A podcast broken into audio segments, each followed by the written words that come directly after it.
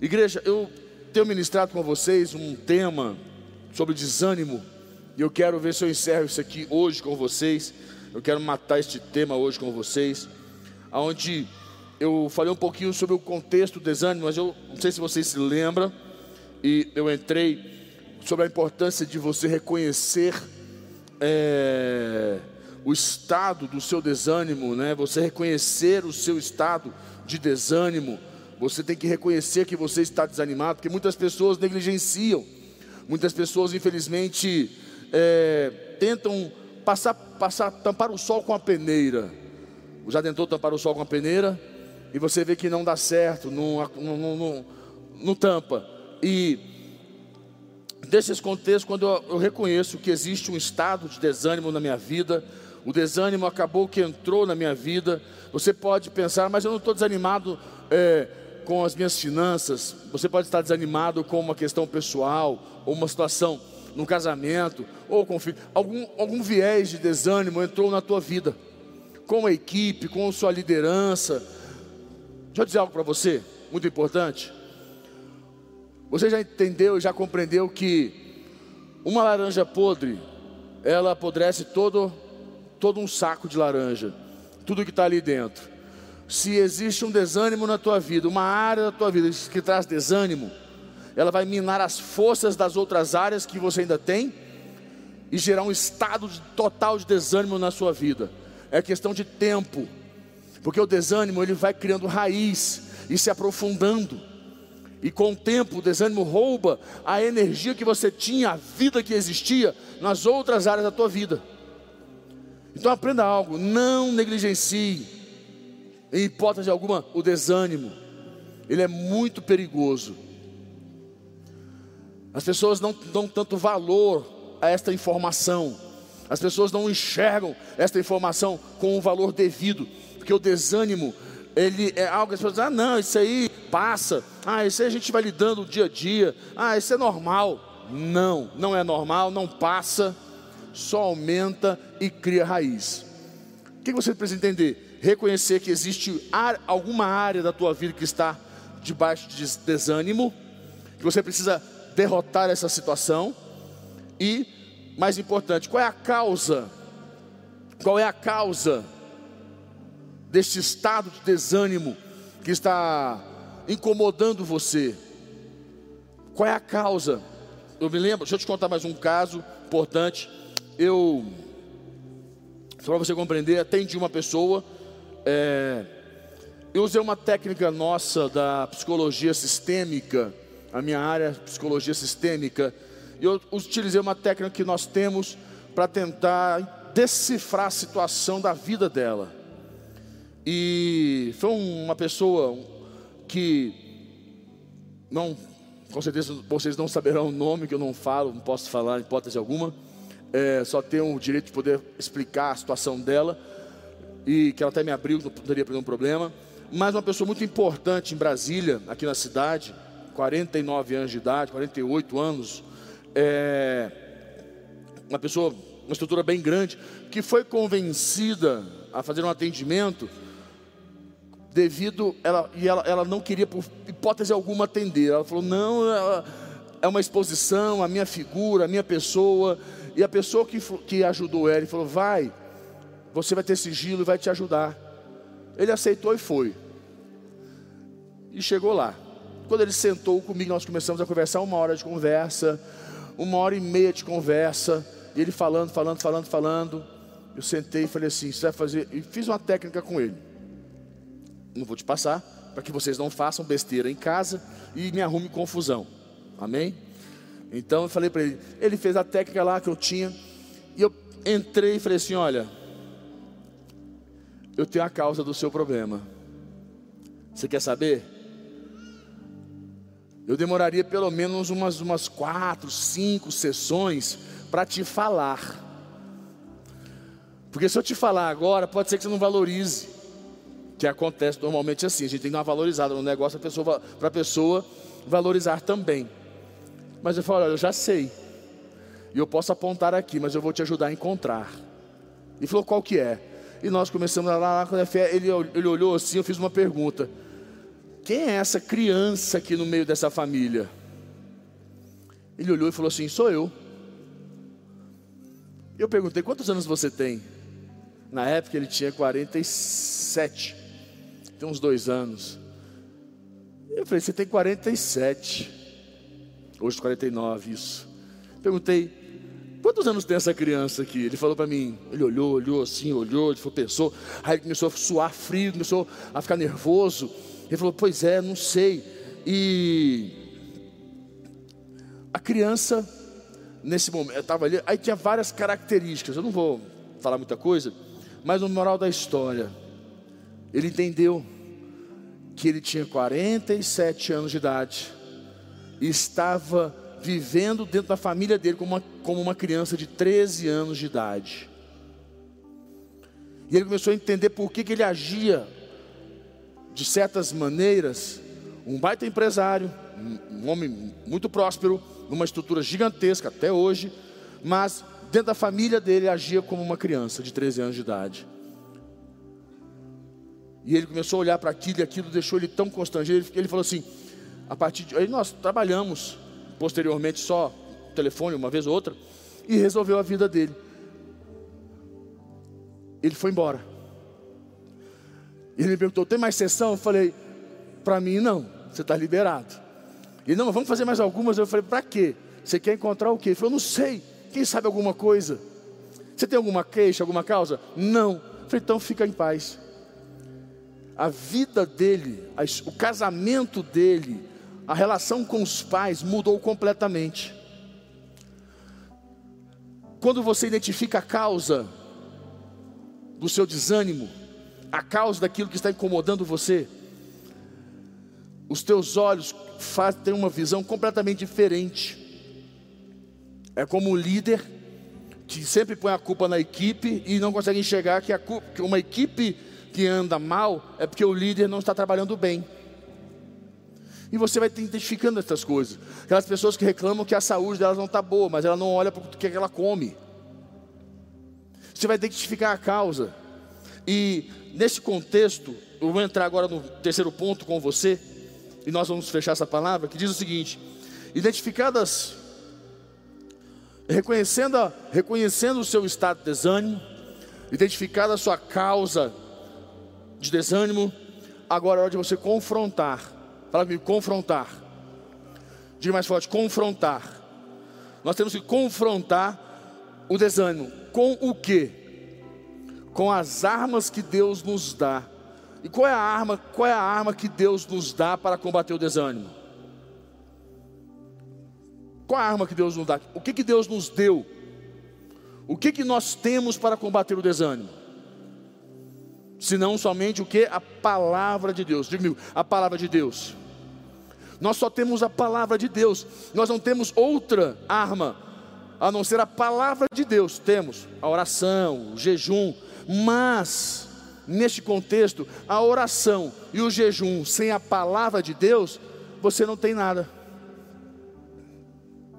A oração e o jejum complementa, traz, dá, dá a você força para viver a palavra, para pôr a palavra em prática. Para você compreender, a Bíblia tem resposta para cada uma das possíveis causas do desânimo. Por exemplo, vamos pegar aqui um, um desânimo: falta de motivação. Você está desmotivado com a vida, desmotivado para tudo que você faz. Abra comigo a tua Bíblia em Colossenses capítulo 3, no versículo 23 e 24. Colossenses capítulo 3, versículo 23 e 24.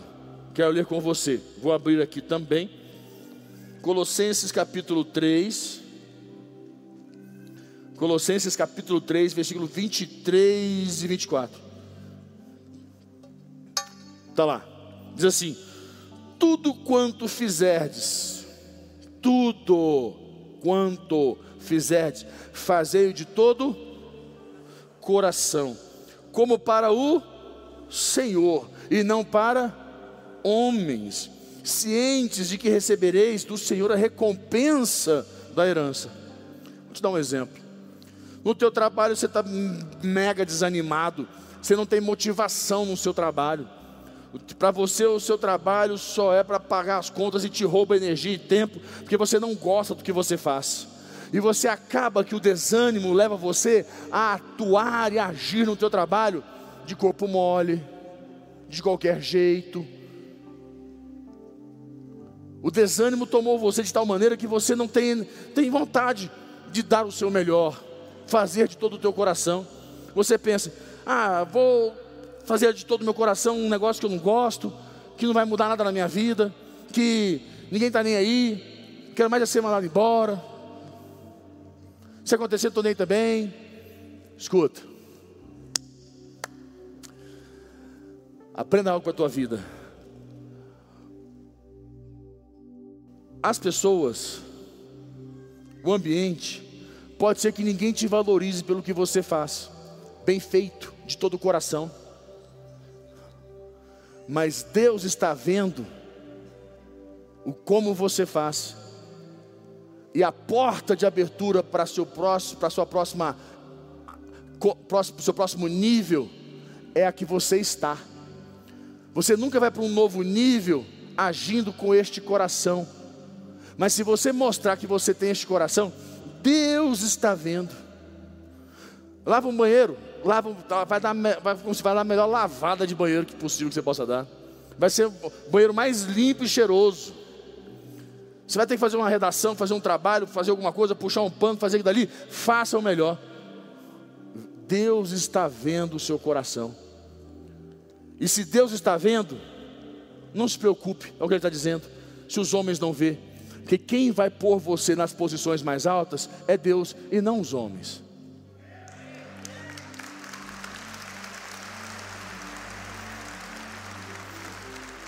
Mas ainda tem aqueles irmãozinhos que falam assim para a gente.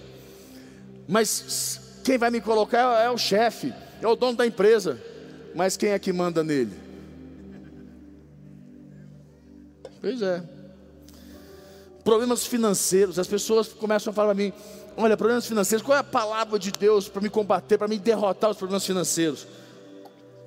Provérbios 3, versículo 9 e 10. Provérbios capítulo 3, põe lá. Provérbios capítulo 3, versículo 9 e 10. Está aí?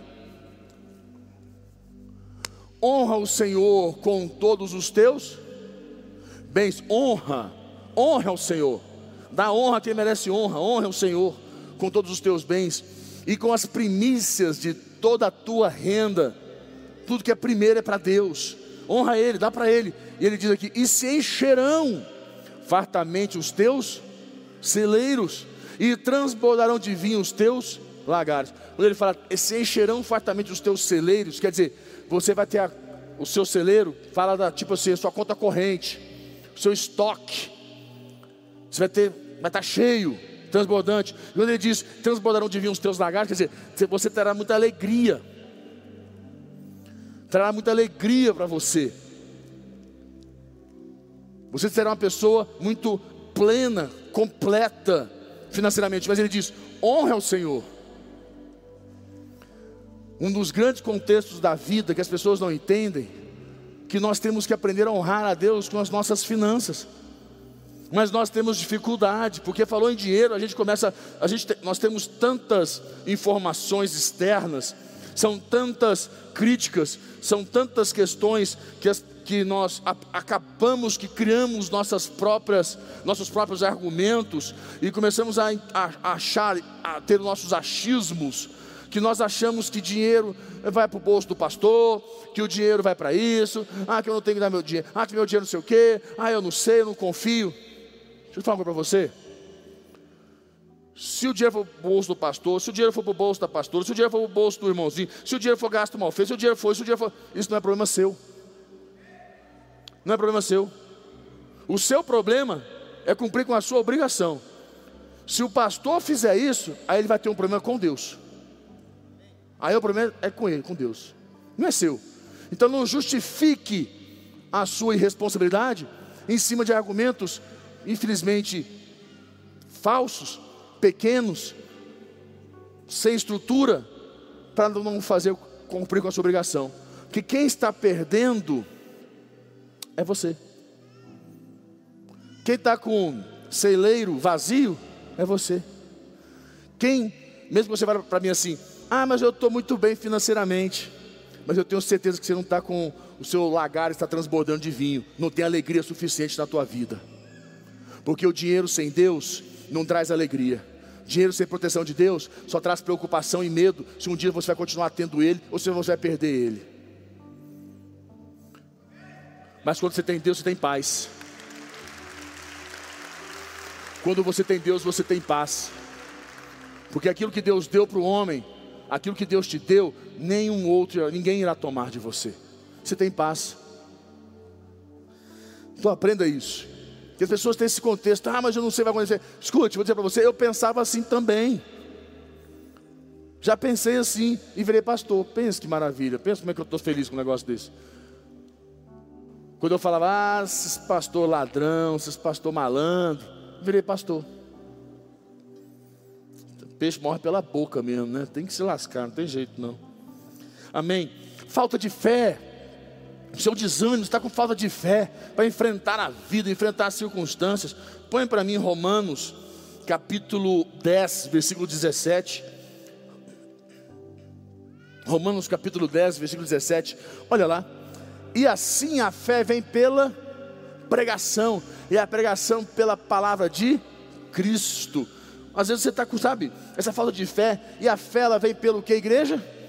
Ouvir. A fé vem pela pregação, pela, pela palavra de Deus. Você está desanimado? Não é você entrar no carro e vai escutar música sertaneja que vai ajudar você, não. Muito menos aquelas músicas, sei lá qual que você escuta aí, do batidão de hoje em dia, não vai te ajudar não. Eu te garanto, porque a música, ela entra no corpo e agita a água do corpo. Só para você ter uma ideia, pega um som e põe perto de um copo de água. Já viu como vibra a água? Quanto vibra? Pode ser até longe. A água vibra num copo quando tem música, quando bate. Sabe por quantos por cento é feito o corpo de água? Você sabe? 70 cacetada, não é uma coisa assim, 70 burdoada. O nosso corpo é feito por 70 e tantos por cento de água. A música vibra a água. Quando nós escutamos música, nós, nosso corpo vibra. E a frequência da música faz vibrar o corpo. E aquela música entra na tua alma, porque tem pessoas que falam assim para mim: "Ah, mas a música não tem problema". Tem não. Continua ouvindo então. A vida é sua mesmo, não é minha.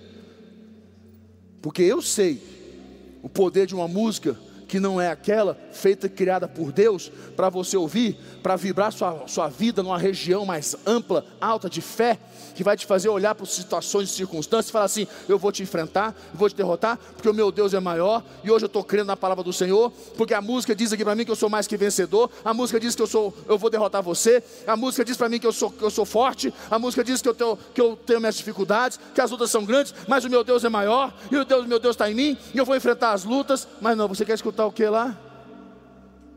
As músicas depressivas, ou aquela que te deixa animado por minutos que você faz, você esquece dos problemas por alguns minutos. E a música fica aqui, ó, vibrando no seu corpo. Aprenda, põe um louvor, pega um CD, pega uma pregação no YouTube, pega uma pregação no, no na Sara, Sara Play, pega uma pregação, põe uma pregação e vai ouvir. Ouve outra vez. Vai ouvir pregação, ouvir a palavra, porque ela sim vai entrar na tua vida e vai germinar vida. Mas não, o ser humano, né? Está acostumado a fazer o quê? Aquilo que fazia antigamente que ajudava ela a resolver o problema. Ah, põe a música aí, põe aquela. Esquece. Nada tem poder de gerar fé na tua vida se não for a palavra de Deus. Olha, vou te dar mais, vou te dar mais uma insegurança, preguiça. Mim, Provérbios 6, versículo 6. Provérbios 6. Às vezes o seu desânimo te dá uma preguiça de, sabe assim, de enfrentar a vida, as situações. Provérbios 6, versículo 6. Essa aqui é uma porrada para todo mundo, né? Olha, até o 11. Vai ter com a formiga, ó preguiçoso, considera os seus caminhos e ser sábio. Não tendo ela chefe, nem oficial, nem comandante, no estio, prepara o seu pão na cega, junta o seu mantimento, ó preguiçoso, até quando ficarás deitado? Quando te levantarás do, o teu, do teu sono? Um pouco para dormir, um pouco para tosque, toscane, toscan, tosquenejar, um pouco para encruzar os braços em repouso. Assim sobrevirá a tua pobreza como um ladrão, e a tua necessidade como um homem armado. O que a formiga faz? Na cega, o que ela faz? Ela faz o que? Prepara o pão cega. O que é a cega? No início. Ela não deixa para o fim. Ela não fica esperando. Ela, no início, ela está sempre o que? Preditiva. Preditiva para não ter que chegar no momento que ela vai fazer, reclamar da vida. Ah, eu não sei porque foi aconteceu comigo. O rapaz virou na igreja para mim e falou assim: Ai, eu estou em crise, queria se matar, queria morrer, queria acabar com tudo, estava em crise com a vida, a família ficou doida, me chamou, me procurou, pelo amor de Deus me ajuda, toda a família da igreja, o que, que eu faço? Aí eu chamei o rapaz, vem cá, senta aqui, o que está acontecendo? Não, eu estou muito mal, porque minha vida, porque eu ganho só nem mil reais por mês, eu sou pai de família, está difícil, e eu não sei o que eu vou fazer, eu estou desorientado. Você tem quantos anos, meu filho? Vinte e poucos anos. Ah, tá. Quanto seria um salário bom? Um salário bom para resolver a sua vida hoje? Ah, uns 4 mil reais resolveria a minha vida hoje. Eu falei, nossa, que bom. Agora, o que, que você tem? Qual é a formação? Porque com 20 e poucos anos você não fez nada para poder você estar habilitado para ganhar 4 mil. O que, que você fez para ganhar 4 mil reais? Qual é a sua competência para ganhar 4 mil reais? Você me dá o seu currículo hoje, existe uma possibilidade de arrumar uma vaga para você de 4 mil reais? Para mim e falou assim: Não, não tem. O que você sabe fazer?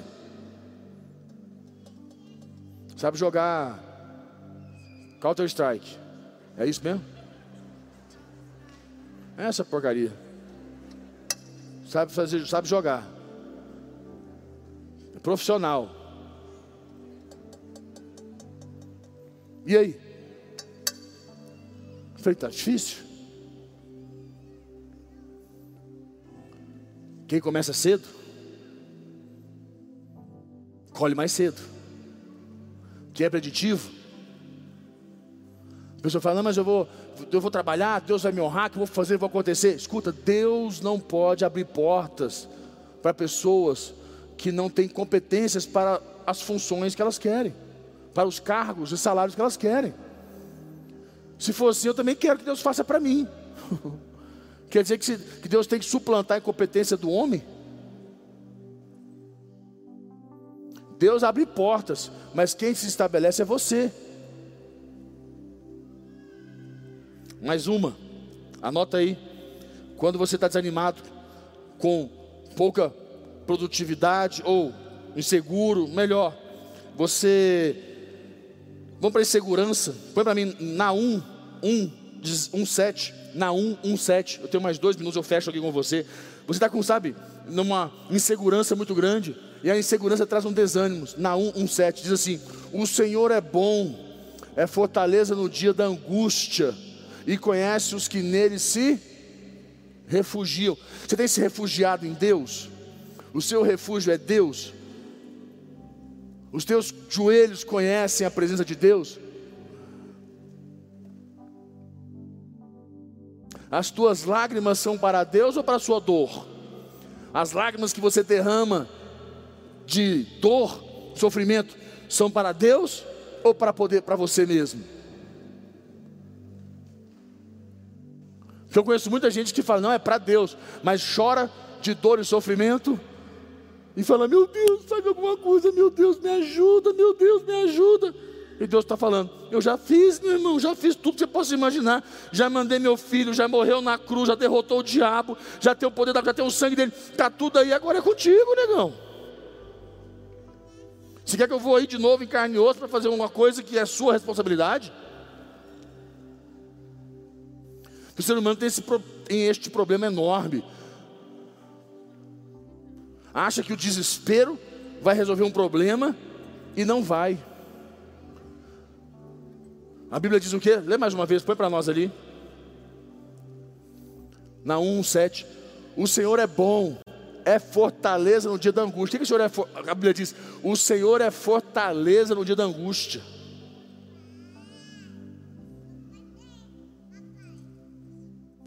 O Senhor é fortaleza no dia da angústia. Quer dizer, no dia do desespero, da angústia, que eu estou mal, eu tenho um Deus para me sustentar, para não me deixar ajoelhar dentro das circunstâncias. É óbvio, é claro que todos nós vamos passar por situações difíceis, eu passo por elas também. Você acha que eu não tenho momentos na minha vida que eu falo, Deus, está, está difícil. Jesus não disse para ele, Senhor, se possível, o quê? Afasta de mim este cálice. A Bíblia diz que Jesus, ele suou gotas de sangue, tanta pressão da situação. E você não quer? Você quer a vida boa? Você vai suportar, você vai ser, aprenda uma coisa na tua vida. Aquilo que o homem plantar, certamente colherá. A Bíblia diz, tem um versículo em Provérbios que diz o seguinte: Ai, cadê o versículo? Vê se acha aí, Luiz. É rápido, você acha ele. Se te mostras, se te mostra fraco no dia da angústia, bota aí que vai achar.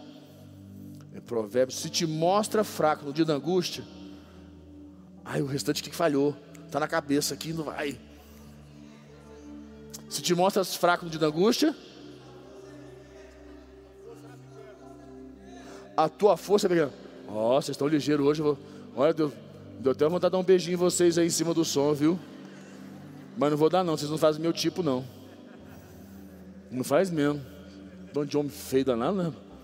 Tá louco se te mostras fraco no dia da angústia. Mas que porrada, né?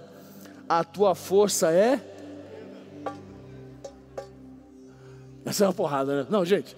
Se te mostras fraco no dia da angústia, a tua força é.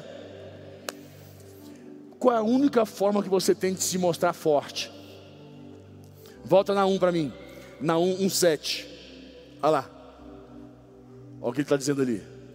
Naum 1,7. Presta atenção. O Senhor é bom, é fortaleza no dia da angústia, e conhece os que nele se.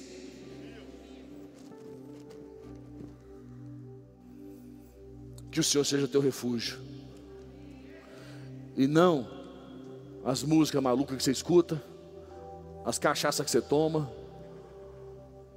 os ambientes que você frequenta os amigos que você vai atrás para poder tentar relaxar, conversar um pouco, besteira, falar besteira. Que o Senhor seja o teu refúgio, que Ele será fortaleza. E no dia da angústia você será forte. E você vai vencer e derrotar o desânimo na tua vida. Amém?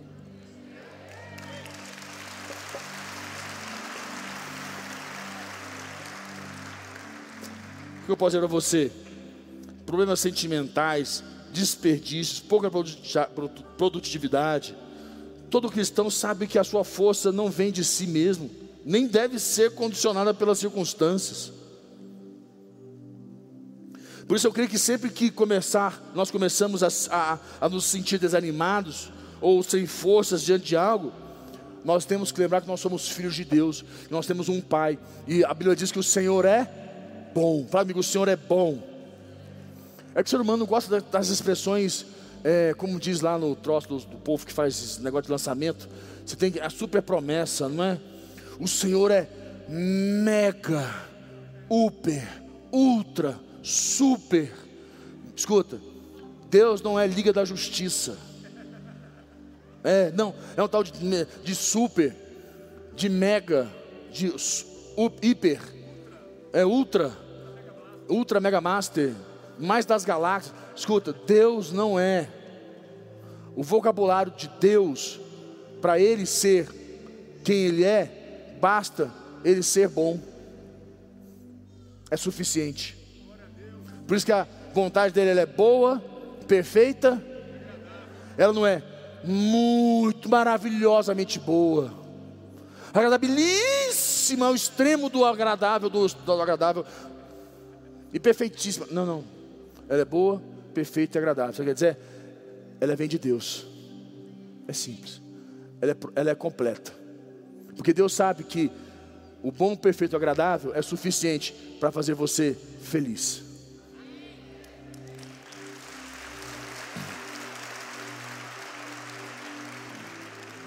E vou te dar um último versículo.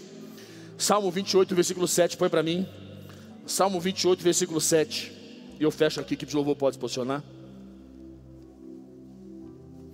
Salmo 28, versículo 7.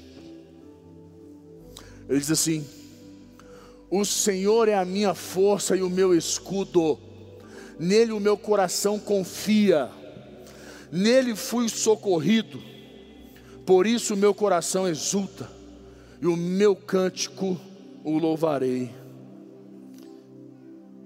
O Senhor é a alegria, a força. O Senhor é a minha força, o meu escudo. Nele o meu coração confia, nele eu fui socorrido. Por isso meu coração exulta e com o meu cântico louvarei. O Senhor é a tua força. Feche teus olhos. Feche teus olhos, feche teus olhos, curva a cabeça. Você de casa que está comigo aí, não sai agora. Feche teus olhos. Pai, nós colocamos nossas vidas mais uma vez diante do Senhor, que é o nosso Deus. Não somente o nosso Deus, como a nossa força, o Deus que é a fonte, que é a vida. O Deus que nos sustenta nos dias maus, o Deus que nos traz, nos faz forte nos dias difíceis. o Deus que nos faz enfrentar o dia da angústia, de cabeça erguida, de peito estufado, de joelhos firmes. O Senhor é o nosso Deus. Fala com Ele, entrega para Ele a tua vida, fala para Ele que Ele é a pessoa mais importante para você hoje. E fala para Deus hoje que você vai mudar Ele estas coisas que você tem feito de errado e focar em Deus. Fala com Deus, é você e Ele agora. É hora de você entrar em Deus como você nunca entrou na tua vida. E deixar Ele ser a fonte da tua força, da tua alegria. Fala com Deus.